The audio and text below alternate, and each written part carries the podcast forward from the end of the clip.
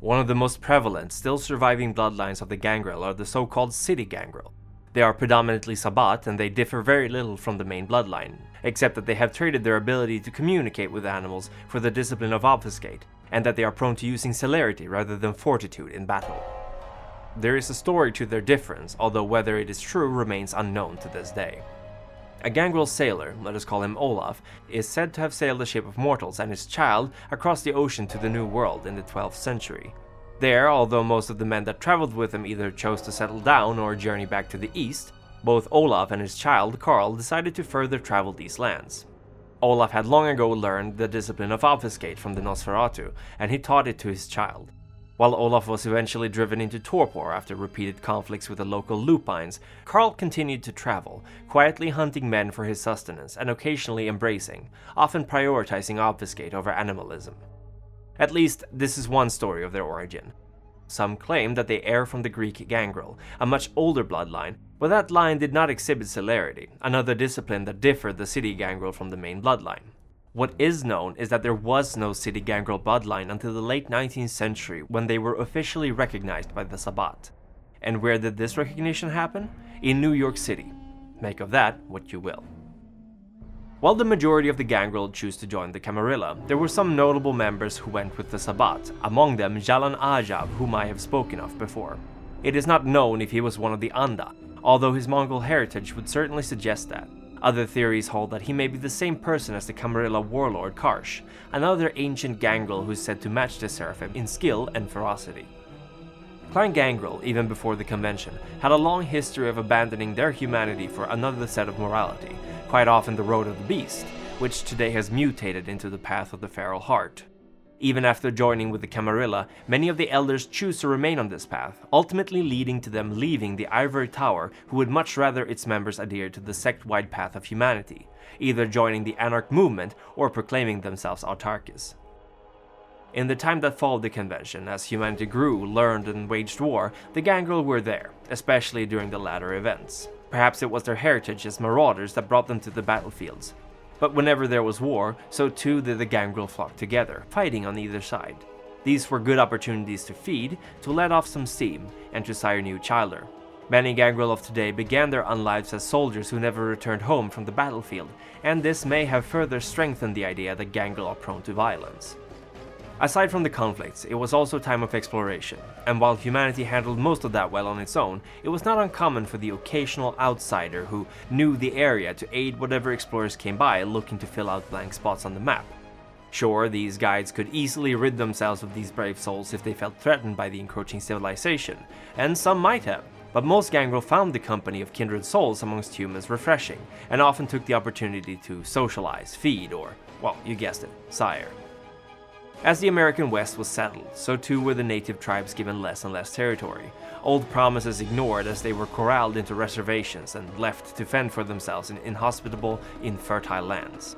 The gangrel who had been native in their lives, or had come to live close to them, often followed along, some even fighting the relocation until it turned out too costly or dangerous for the people being relocated. Some gangrel still remain in these reservations, taking their herd from the locals. With the coming of the Industrial Revolution, even the smaller cities of the US exploded in population, suddenly allowing for much larger amounts of kindred. This, coupled with the sudden wealth produced by many small, previously rural cities, was extremely attractive to many kindred, and the gangrel who, until then, had claimed these territories suddenly found themselves muscled out by the other Camarilla or Sabbat clans. How they chose to deal with this varied, many trying their hands at being prince themselves, to varying degrees of success, while others sucked it up, allowing another to take over in exchange for boons and a seat at the Primogen Council. Many just simply up and left, deciding it wasn't worth the hassle.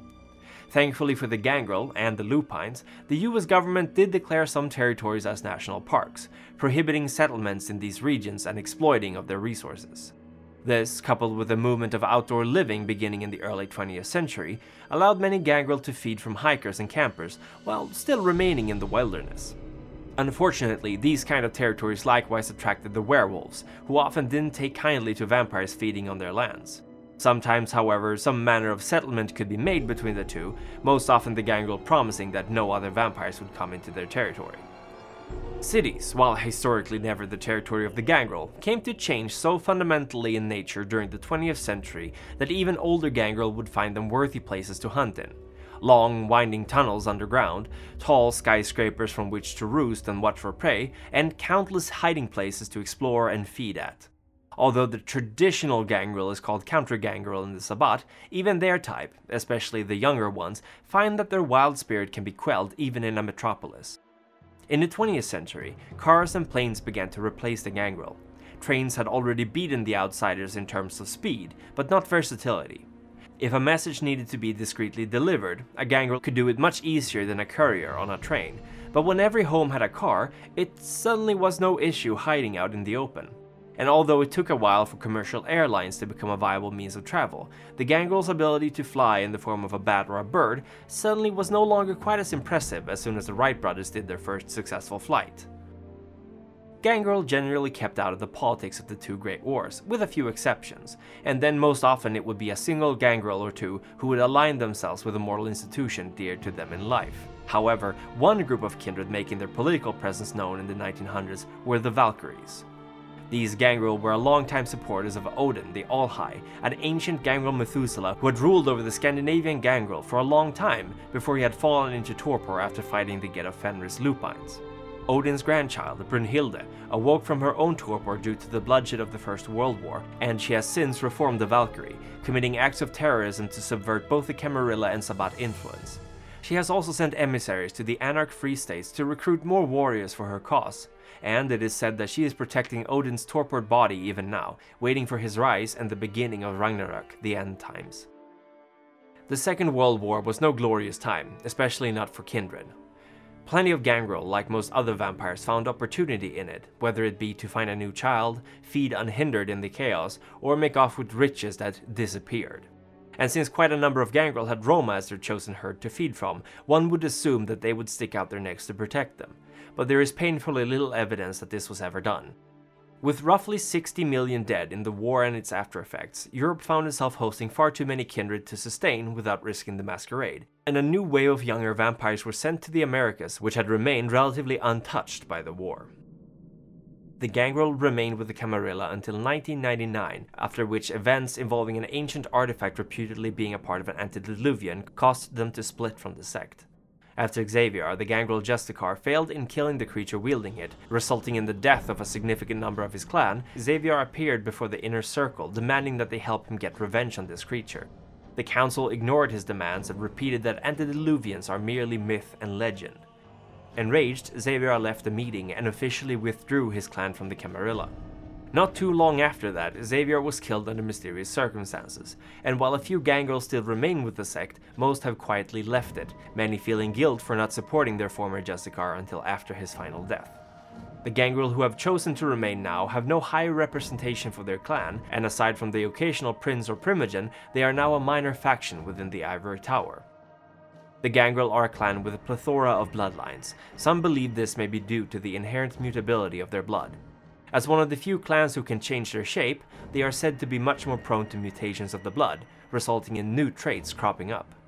This becomes even more obvious when one considers the gangrel curse. They are prone to manifesting physical and sometimes psychological traits of animals when they succumb to the beast.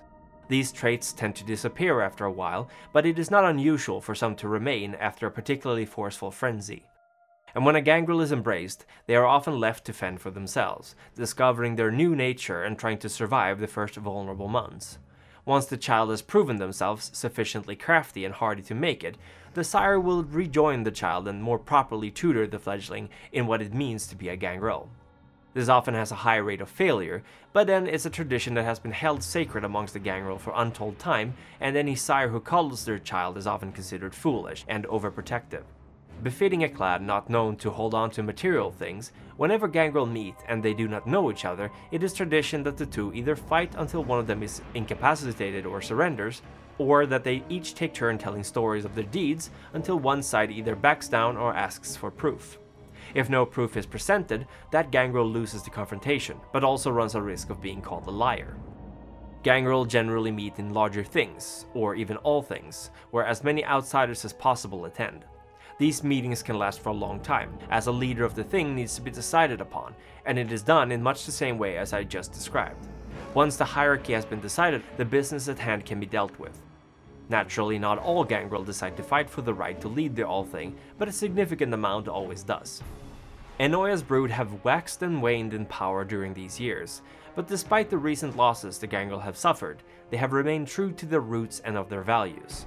Few clans can match their resilience, their knowledge of the lands, and their ability to track and find whatever they are searching for. Indeed, one of the Kindred Society's greatest scholars and researchers is one of their kind, but he is for another episode. Our work has pleased the antediluvian snow who has risen to oversee it. Long may he reign, this dark god.